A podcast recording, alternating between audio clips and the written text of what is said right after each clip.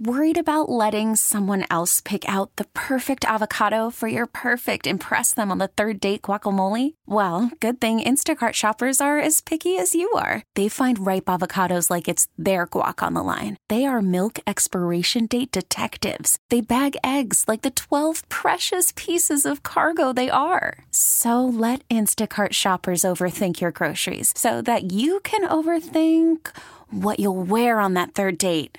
Download the Instacart app to get free delivery on your first three orders while supplies last. Minimum $10 per order, additional term supply. This episode is brought to you by Progressive Insurance. Whether you love true crime or comedy, celebrity interviews or news, you call the shots on what's in your podcast queue. And guess what? Now you can call them on your auto insurance too with the Name Your Price tool from Progressive. It works just the way it sounds. You tell Progressive how much you want to pay for car insurance, and they'll show you coverage options that fit your budget. Get your quote today at progressive.com to join the over 28 million drivers who trust Progressive. Progressive Casualty Insurance Company and Affiliates. Price and coverage match limited by state law. Welcome to another edition of Backstage Chicago. I'm Lisa Fielding from WBBM News Radio, and today we're in the beautiful, historical, magnificent Palmer House Hotel, and magic is in the air. And we're here talking with Dennis Watkins. And Dennis, you are the in house magician here. I suppose that's true. I've been running my show, The Magic Parlor, here at the Palmer House for the last 10 years. Or rather, New Year's Eve this year, in just a couple weeks, we will celebrate 10 years here at the hotel. Thanks for being my guest today, uh, talking everything about magic. And we talked in late August, kind of ahead of the fall, before you you were reopening uh-huh. since the pandemic. Tell me a little bit about how um, the shows have been since then, and how the audiences have reacted to uh, the, the, the grand reopen of arts arts and culture in Chicago. You bet. You know, there's there's something really remarkable that happened in August when we reopened the show. Is that the audience came in the doors with a different appetite for live entertainment. They had been deprived of it for a long, long time, and the audiences were small coming in the door in August. You know, that was right when Delta was hitting, and they were small, but they were mighty. The people that were there were really excited to be there. And in the months since August, we've seen our audiences continue to grow, both in size and excitement. I think that uh, the one of the I guess it might sound strange to say, Lisa, but one of the, the fortunate side effects of the pandemic for me is that I feel like I got a better lens on why people go to a magic show, right? And it's for a community experience of joy and wonder. And that community experience is something that people weren't getting for a long time. And now that we're back open, I'm watching people experience that thing freshly in a new and different way, or a way that maybe they'd forgotten they could do. So the audiences have been remarkable, really fun. That's great to hear. Now let's rewind a little. You're a really interesting guy. You come from an interesting family. Kind of take me back. How does one become a magician? How does one choose magic as a career and become a live performer? Um, I think there are a lot of different routes into choosing magic. Um, I have a unique one, I think, or, or rather, I got really lucky because my granddad was a magician. My granddad, Ed Watkins, was a very good close up magician, and he ran a magic shop in Texas called Douglas Magic Land for about 30 years. And so, for a kid who wanted to do magic. I had everything I wanted at my fingertips. My granddad's knowledge. My uncle was also a magician for a long, long time. Uh, he's an actor now. It's kind of the same job, frankly. Um, so I had those two to guide me and teach me. And then I had my grandfather's network of magicians and colleagues and friends, uh, and all of the knowledge that he learned from running a magic shop for 30 years. So my route into it was through my family. A lot of people get into magic for a lot of different reasons. You know, it's a, you know, for nerdy people like me, it's a great art because I can practice it alone in my house, uh, or could when I was a kid. Um, and a lot of people find their way to it uh, through different ways. You know, I also studied theater, um, and I studied theater because I wanted to be a magician. But I know a lot of people who've done a different route, who have, were studying theater and somehow found their way into the art of magic, and and started pursuing it that way. I think a lot of different paths. Mine is definitely through my family, uh, and I couldn't be more grateful. You know, my my granddad was a very, very, very good magician. Was an excellent teacher, and just one of the, the greatest people I've ever known. So I was fortunate to have a really strong, direct mentor. What is your earliest memory of learning tricks and when did you kind of realize, you know, this is for me, I kind of like this? I, I've been trying to place that earliest memory uh, for a while because I, re- I have very strong memories of what I think is the first magic show I performed. Uh, and I remember the, the tricks I was performing in that show, and I was around the age of eight. So that means I must have started learning to do that trick somewhere around the age of seven, according to my memory. My grandfather has passed, so I haven't really asked him. But. Um, those memories uh, of early magic days, they're pretty fun. My strongest memories are of actually the time that I spent with my granddad at their house learning to do stuff. You know, it was really interesting. They, my granddad, at some point in my childhood, had left the magic shop and was running a photography business with my dad uh, and I would spend a lot of time at my grandparents' house, and we would go into uh, what we called the blue room in his house because all the walls were blue. Um, and we'd go in the blue room where he had these trunks full of magic props, and they held this remarkable sense of wonder and mystery to them.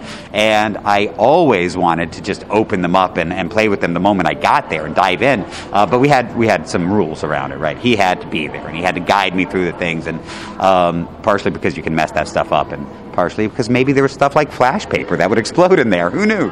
Um, but my memories, the strongest memories I have of the early days, are sitting with him in their house, working our way through these incredibly intricate and old props that were at that point made by hand. Now they're all machine manufactured and things, but they were generally things that he would be able to tell me who made this thing and this is what it does and this is how it works and this is the illusion it creates. And those memories are super, super strong in me. Uh, and they're the memories that I think sparked the the script for the show The Magic Parlor here at the Palmer House. And do you remember your first performance in front of an audience, maybe your family or something like that? Do you remember that? Sometimes performers remember that spark and they they got the applause or the laugh or the wonder, and that kind of got them the bug to continue in live performance. Do you remember your first performance? I think I do. I think it was my first one, and I remember doing this piece of magic that we call magicians call a square circle. And at that point, you know, I was eight years old, so all the magic I was doing was prop driven. There was no skill involved in performing this thing, right? The prop did all the work for you. And it was a, a, little production prop, a box that you can show empty in several ways, and then pull out scarves and flowers and all kinds of cool stuff. And I have a pretty vivid memory of performing that piece for a small living room of people for a kid's birthday for a neighbor uh, when I was around the age of eight. And as far as my 43 year old memory can recall, that was one of the very first performances. It's the first memory I have of performing a piece of magic and and realizing that the people on the other end, the audience, didn't know how it worked. Yeah. Right. Um, I, I have other memories of learning to do the tricks and how to execute them and exploring the props and the methods. But that's the first memory I have performing it and realizing that there was mystery on the other side of the table. I guess I had experienced that as an audience member, but in watching my granddad do these things, even as a kid, to me it felt like a puzzle because I wanted to learn how to do it. And that was the next thing we were going to do every time, right? He was going to show it to me and then teach me how to do it. So the mystery, the wonder was there, uh, but very, very short lived for me. And I remember the experience of pulling scarves out of this production box and going, these people think this is magic. did you continue performing into high school and in your adult years, obviously? And how did that road lead you here? Oh, uh, it's a, it's a, for me, it's a fascinating story. I hope it will be for you too. Um, I, I remember being in middle school and telling my parents, you know what, I think I think I want to be a magician when I grow. I think I want that to be my job. It had been my hobby. It had been the thing that I loved. You know, I, I, grew up in a small Texas football town, and I'm the kid doing card tricks, right? My brothers all played football, they're football captains, not me. I'm doing card tricks in my room. Um, so, in my family, where my granddad had been a magician and my uncle had been a magician, it made sense, and thankfully I didn't have parents who said, oh, you need a backup plan. Let's go to law school first. uh, my mom looked at me and said, oh, you need some acting lessons, is what you need. Nice. So we uh, signed me up for theater classes, and I started taking theater classes in middle school, and then I did in high school, and I studied acting in college. And that led me here. I, I went to Southern Methodist University in Dallas, which has a really remarkable theater school at the Meadows School of the Arts and I studied uh, also at the British American Dra- Drama Academy in London. And my college experience of studying theater in that little conservatory at SMU uh, connected me with some really great theater artists. Or, uh, I mean, none of us were great theater artists. We were in college, right? We, we were babies. We knew nothing. Turns out some of them are great theater artists these days. But um, we, we developed some really strong relationships, and there was a group of us uh, who moved from Southern Methodist University to Chicago to start a theater company. Uh, that theater company is the House Theater of Chicago, and Nathan Allen was the artistic director. He and I went to college together. Um, we actually, I met Nathan when I was going to visit SMU for a scholarship interview because he had been awarded the scholarship I was interviewing for. University paired us. I stayed with him uh, in his dorm for a weekend, uh, and turns out four years later, we moved to Chicago together to start this theater company. Um, and the house, we started with a play called Death and Harry Houdini. Uh, Nathan wanted to start a company that used a lot of remarkable, or uh, I'm using that word a lot using a lot of uh, varied tools in storytelling. Magic was one of the ones that was really exciting to our group of people, and I brought that that vocabulary to the table. And so we created a play called Death and Harry Houdini, all about Harry Houdini. We had no money at the time, uh, but we opened the show on October 31st of 2001. Halloween is the day that Houdini died, um, so we had a terrible idea of running a séance before the show. Killed it. Bad idea. Don't don't do that if you're going to produce a play. Uh, but the the play was actually fun and exciting, and the company got a good bit of press off of it, and we were able to grow and produce again. And then we produced Death and Harry Houdini again in 2003 with a little bit more resource and put a lot more magic in it. And then over the following 18 years, we did several more productions of Death and Harry Houdini, uh, both in Chicago at the Adrienne Arsht Center in Miami. Um, and we built that play to use a lot of magic. There was Harry's water torture cell, people were getting cut in half, appearing, disappearing. I did a walk on broken glass, all kinds of cool stuff. Um, and somewhere in that 20 years now, because the company just turned 20 years old, right? It's 2021. I'm older than I used to be. Um, uh, right? it only goes one way. Um, so, in that 20 years, somewhere in there, I had been helping run the company administratively, and I realized that that was not for me. That running, being an administrator for a not-for-profit theater company is a noble pursuit, and it wasn't quite mine. So I I left that position and I started doing card tricks. I started gigging, um, which uh, very quickly led into a real job of, of working through different agents and, and all kinds of nonsense. And I worked my way up to working good, uh, good gigs. And the House Theater at one point wanted to do a fundraiser. And we produced a one night show of uh, uh, a magic show that we made up a name for. We called it the Magic Parlor. Uh-huh. And that night, the fundraiser went great. We made a little bit of money. It was fun.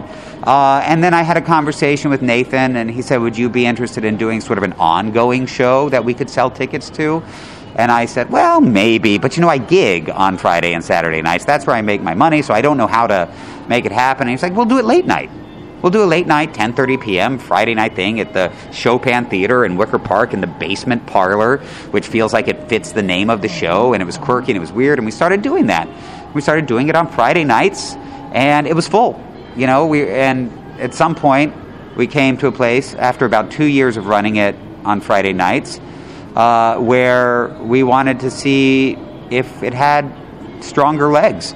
So we thought, could we move it downtown? Could we gussy it up a little bit? You know, it was a grungy Wiki, Wicker Park theater, basement theater situation. Uh, what if we landed someplace that could make an upscale experience? And of all the places. I had no idea it would work this way, but we were able to get a meeting with Dean Lane, who's the general manager here at the Palmer House, and that man uh, loves magic and had a big imagination and was able to see that this might be something that the hotel would be interested in. And that was 10, uh, 10 years ago wow. in a couple weeks, right? Now tell folks what your show's about. I've been there, and you do amazing card tricks, and you do mental tricks as well, which are mind blowing.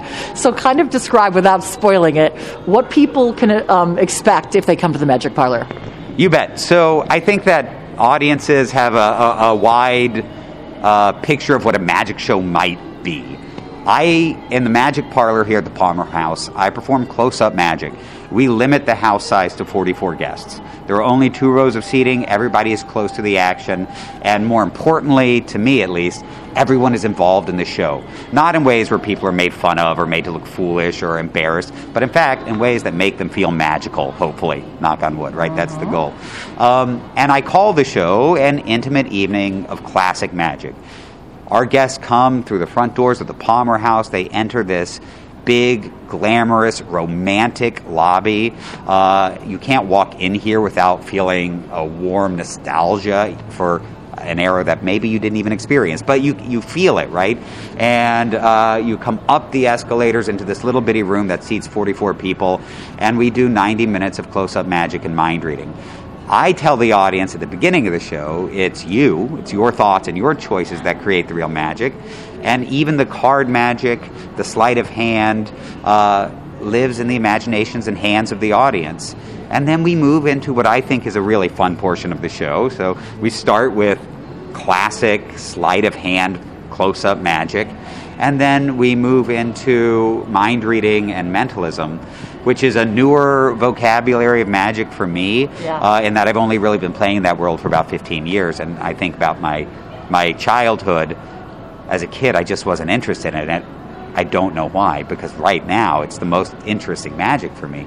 Um, and we spend a lot of time in the world of mind reading and mentalism, which really lets the audience drive the ship during that portion of the show.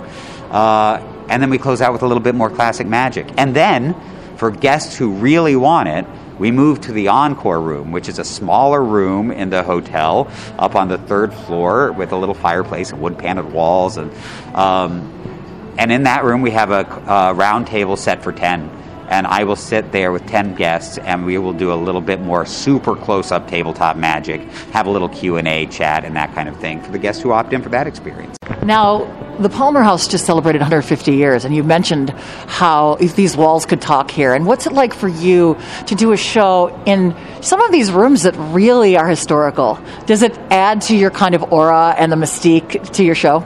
I think it does. You know, the the um, environment that this building creates is insanely cool. Um, you can't walk in here and not not just pause for a moment and, and go wow and then you walk around to all the little rooms you know the, the entertainers that played the the empire room that list of people judy Garland, Frank Sinatra, and Harry Blackstone, the magicians that played this room. Cardini played this room. It's an amazing thing. And when you walk into the sort of green room off the side of the Empire Room, you see all these black and white photos of the artists that had performed on that stage. And right now they're all displayed around the hotel because of the 150th anniversary. So guests are given an even bigger look into that. And you know, the little room that we started the Magic Parlor in, it's called the Crest Hill room. It's on the third floor. It's the room we use for the Encore room these days. And again, it has wood panel walls and a little fireplace. And I'm told that that is a room that was a favorite room to play cards in for one Al Capone. Like the history in every nook and cranny of this building is palpable.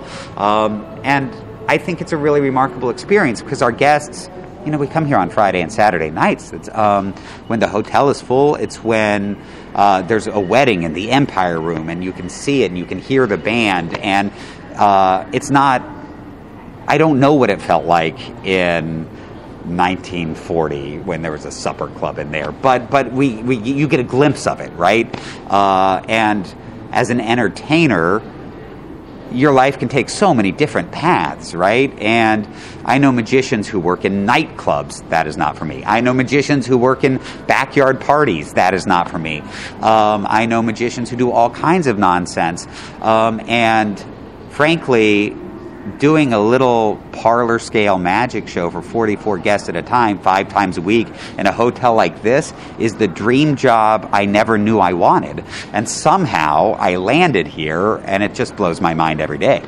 Let's talk about why people love magic so much. I think back when I was a kid, I think almost every kid, boy and girl, buys a magic set at some point. I think I told you the last time we talked, there was a magician here called Marshall Brodeen, yes. and he played Wizzo on Bozo. That's right. And kids who grew up in Chicago knew Marshall Brodeen because his commercials ran literally every two seconds, and yet parents were forced to buy his magic. His TV magic card. Exactly. Yeah. So, you know, I remember my first magic trip. Now, I didn't pursue it, you know, but it's something that as adults we remember that and we tap into what we loved as kids. Do you find that that's why people love what you do? That's why people come um, to still see magic? I feel like there's been a little bit of a resurgence in that.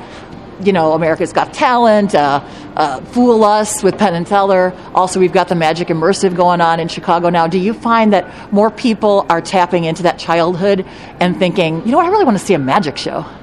I think people are. I think that's a really wonderful thing. The marketplace for magic is hotter than I've ever seen it in my life. I think my granddad would have killed to have a marketplace for magic like we have today.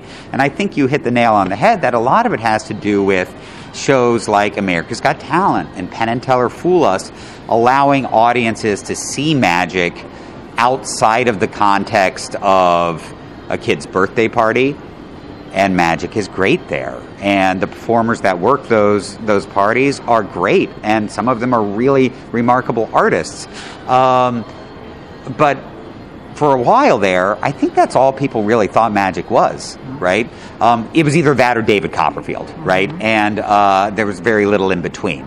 Shows like Fool Us are really wonderful. You were on that show. I was on that show. It was a blast. Yeah. I did not fool them, Oh, but no. but but I had a great time, and those two guys, Penn and Teller, are just remarkable. And I'm a Buffy fan, and Alyson Hannigan was the host, and I got to meet Alyson. Yes, yes. Call from mom. Answer it. Call silenced.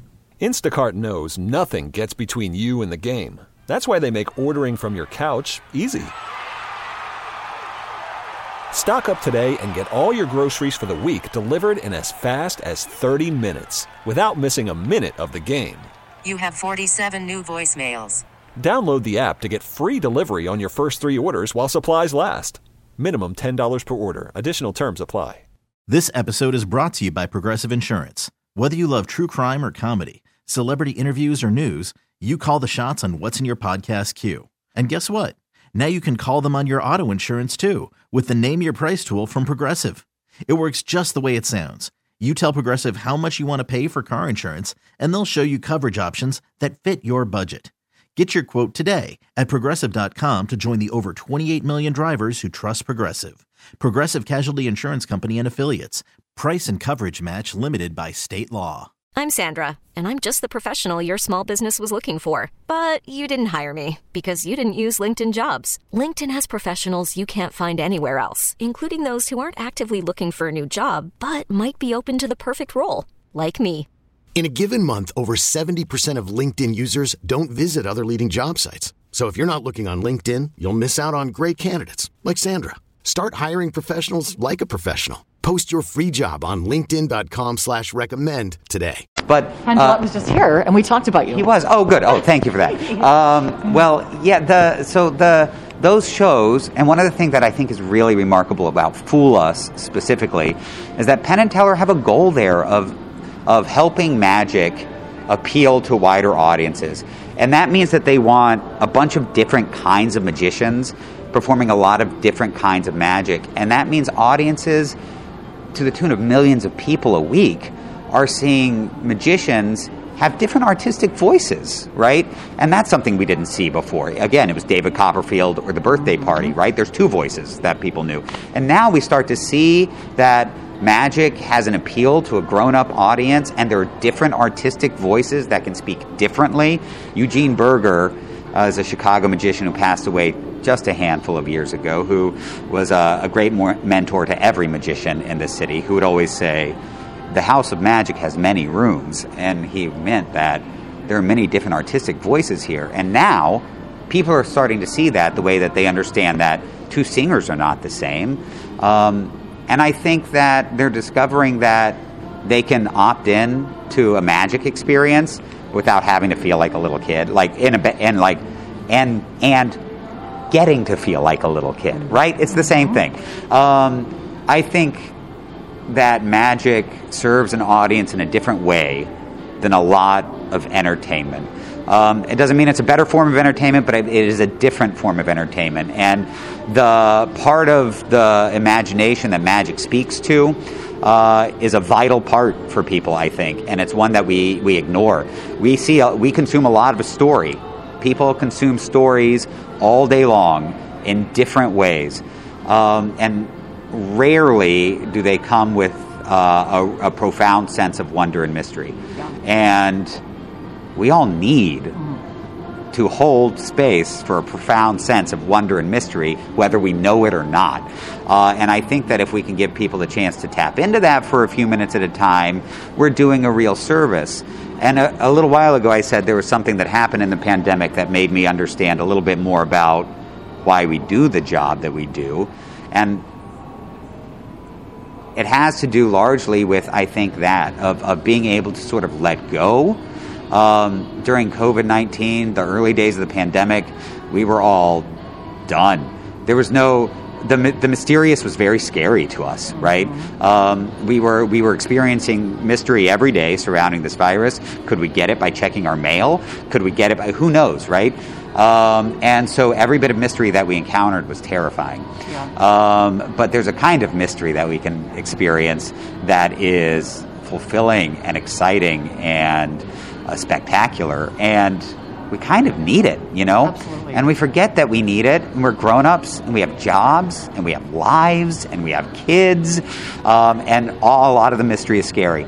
And I thought about this a lot in the days pre pandemic when I was thinking about what you brought up, which is that magic is hot, it's everywhere. I can see it on TV all the time. Chicago is an amazing place for magic.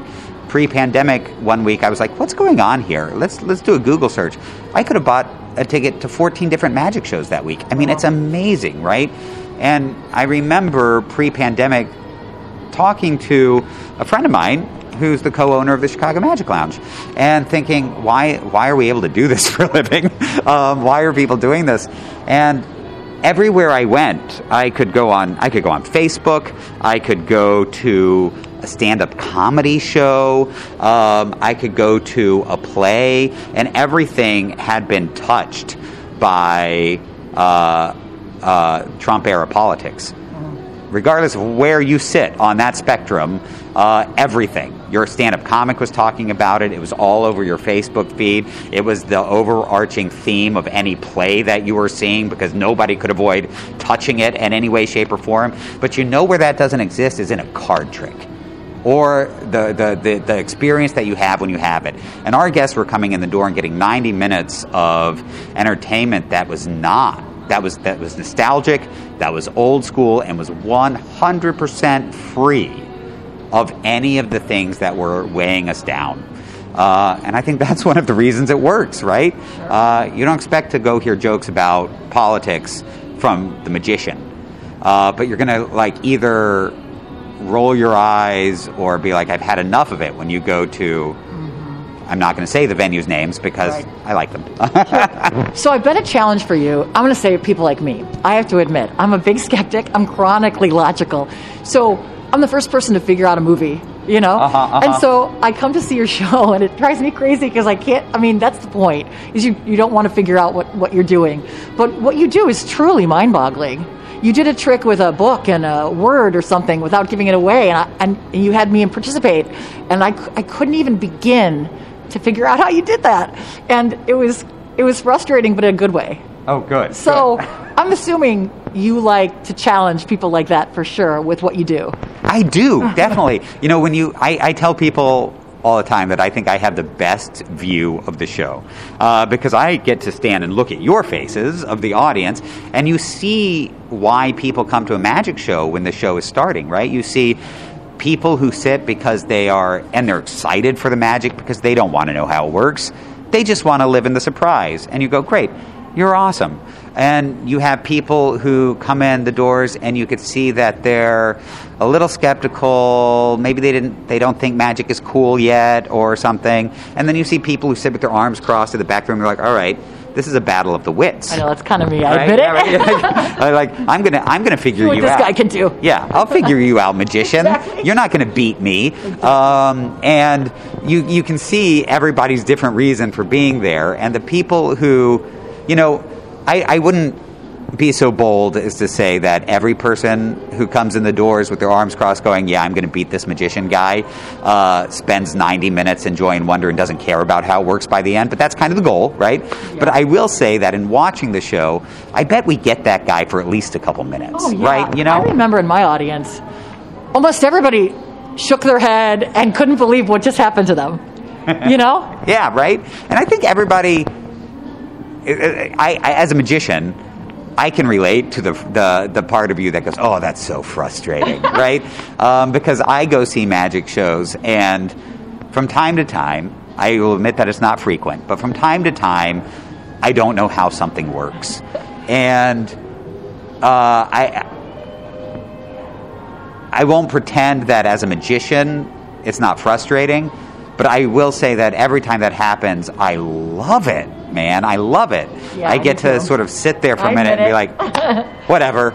I believe in magic for a minute. It's not magic. I know it's not magic, but I get to I get to live in a world that's a little bit bigger and broader uh, uh, than maybe I see every day, and it's an amazing feeling. There's a guy named Derek DelGaudio who ran this show, created this show called In and of Itself, uh, that's now on Hulu. Can watch it on Hulu, um, and. I saw that show when it opened at the Geffen Playhouse in New York, or excuse me, in LA. And then I went to New York to see it when it opened in New York. And I went to New York to see it because there, there was a piece of magic in it I couldn't explain. I, I think I developed some theories in the months between Uh-huh. seeing it in LA and New York. And I went and saw it in New York. It's like, nope, still can't explain it. Um, which was frustrating, but also really joyous and magical for me. It's, it's amazing. How do you keep your material fresh? Um, when I was talking to Pendulette, he talked about how people love the close up magic. And even I read somewhere that Chicago was the home of bar magic, that kind of thing. So definitely you tap into that history. And what people seem to be most wondering about is close up magic they can see and they have to trust their own eyes, but then they don't. So, how do you keep your material kind of fresh and new with every show? And it depends on the audience too. I'm sure they give you new material. Depends on the personalities that are out there, right? Absolutely. It's and it's you know as a performer, it's a big part of it. Is how do we keep it fresh? For me, if it's not fresh for me, it's not fresh for you when you come in the door, right? And uh, I'm a I'm a I love my job and I love to work. And in a a, a normal year, 2020 and 2021 are clearly exceptions. But in a normal year, my team executes about 400 shows a year. So we, we do a lot of shows, and it's hard to keep it fresh. Um, doing work that puts uh, performance in the hands of the audience keeps it fresh for me because if I give, if I'm going to give you the wheel, um, then I, I kind of have to be awake, right? And there's a, you know, uh, I think it's one of the things that makes the Magic Parlor a great home for audience members who like magic is that I do put a lot of control in the hands of the audience. The mind reading portions of the show specifically, you can do a lot of things there that will drive the direction of the show.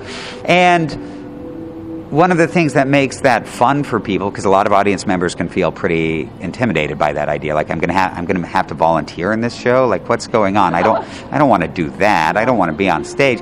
Uh, is that well? There's no stage. First of all, it's a small room of 40 people. But uh, those folks, you guys and the and the audience, you're the scene partners. You're not the props. You're not a prop. You're not something that we're not going to make jokes against you or, or, or with you, but you're an actual scene partner in the show. And you know, I have a, a, background in acting, and a good scene partner keeps you awake and keeps you fresh, right? And a new scene partner does that every time. And in every show, I have 44 new scene partners. Um, and I have no idea what you're going to do. I have no idea how you're going to behave. Uh-huh. And uh, the best way to keep the show fresh is by really letting it live with the people in the room. And laugh with each other and even laugh at yourself when you, you know, get blindsided by whatever you're doing. Yeah, right. Eh, eh, We do get to laugh at me. That's allowed. Exactly. What would your grandfather think of all this? Uh, you talked about how his mind would be blown by how popular magic is now. Um, what would he think of you now, of, of really continuing the tradition? And I know you have kids yourself. Uh, will you pass this along? Oh, the well, fourth generation? Uh, good. I, you know, if my my son is two and a half now, so if he decides to do something foolish like go to law school or medical school instead of being a magician, I'm going to try not to be disappointed. Uh, he can do whatever he wants, and I will I will I will love and support it. Um, but there is a big part of me that says, "Oh, Generation Four, that would be really fun. It would be really exciting," and you know, during the uh, pandemic, we did a lot of, and we're still doing a lot of virtual shows. And so we built a little broadcast studio in the house, and I'm able to do some really close up magic because we can get cameras right on that. And my son will come down now, and he wants to sit at the table and play the shell game with me, where we follow the P. It's his favorite thing to do. So he's he's showing an interest, and I'm I'm trying not to uh, discourage that. Now he's two and a half, so he doesn't keep up with the P very well, but uh, but he's getting there. But my granddad, I think, I think he would just be thrilled. You know, he passed away before we opened the Magic Parlor. Um, he saw me do so many magic shows during my life, um, and I know that he loved it, and I know that he loved that what I was doing was a gift that he gave me. Um, I'm, I do love magic. I, I can't imagine that I would have found my way to it the, without him. Uh, and as a kid, you know, we have different ambitions and, and, and pictures of what the future looks like. And so, like every kid magician, I was like, well, I mean, I want to play those big houses like David Copperfield and have smoke machines and awesome music and trucks full of props and blah, blah, blah, blah, blah. And my granddad would always say, well, kid, you know, you, you, you should be looking at some magic that you can do in people's living room, something like right in front of them, right? Um, and I just was like, well, that's not. Why not? Why can't I have this chorus of dancers back? And it, the, the truth of the matter is that uh, we may, I might have been able to uh, create a career where I was performing those kinds of houses, but I stumbled into a career where I was doing the kind of magic that my granddad did, that he the kind of magic that he tried to teach me to love, and that he did teach me to love. Uh, and it's for 40 people at a time. That can be done in somebody's living room. It's here at the beautiful Palmer House. Um, I think that this show would have made him so happy. I think I, he, he would have just absolutely loved it. And you got your big 10 year show. Uh, You got 10 years? Yes, it's going to be on New Year's Eve, Yes. but you're going to be celebrating all next year, right? Right. Tell me a little bit about the show and how people can get tickets. Yeah, people can get tickets through the website, which is themagicparlorchicago.com. Go to themagicparlorchicago.com. We have two shows on New Year's Eve a 7 o'clock show, followed by a performance of the Encore Room, and then a 9.30 show, followed by a champagne toast and a 10-year birthday cake reception. So uh, we're going to celebrate the show being 10 years old here at the hotel um, with just a little bit of extra extra fun. Um, the the show itself has some new pieces of magic that I'm putting in it on New Year's Eve, just to uh, to keep it fresh, frankly, but also because there's some pieces of magic that I've been uh, imagining in this show and working on putting in this show for a long time. Uh, that when we reopened, I thought we would just I would just start working them in. And it turns out that reopening a live show in a pandemic requires an amount of focus on other things. Um, but now they're starting to make their way in. And on New Year's Eve, we're going to do some new stuff that I'm really, really excited about. Um, and then we'll get to celebrate with champagne and cake. And who doesn't love that? Exactly. Congratulations on 10 years. Here's to 100 years more. Amen. How about that? But maybe the building Congratulations. will, you know, Dennis Watkins, thank you so much for joining us for uh, Backstage Chicago. Go to his show and prepare to be, right? Your mind is blown when you leave your, your room up there, I feel. Thanks so much. Thank you. Coming up next week, we go under the Spiegel Tent Zoo on the 14th floor of the Cambria Hotel and talk to some of the cast members of Teatro Zinzanni. Subscribe to Backstage Chicago on the Odyssey app, Apple Podcasts, or wherever you get your podcasts.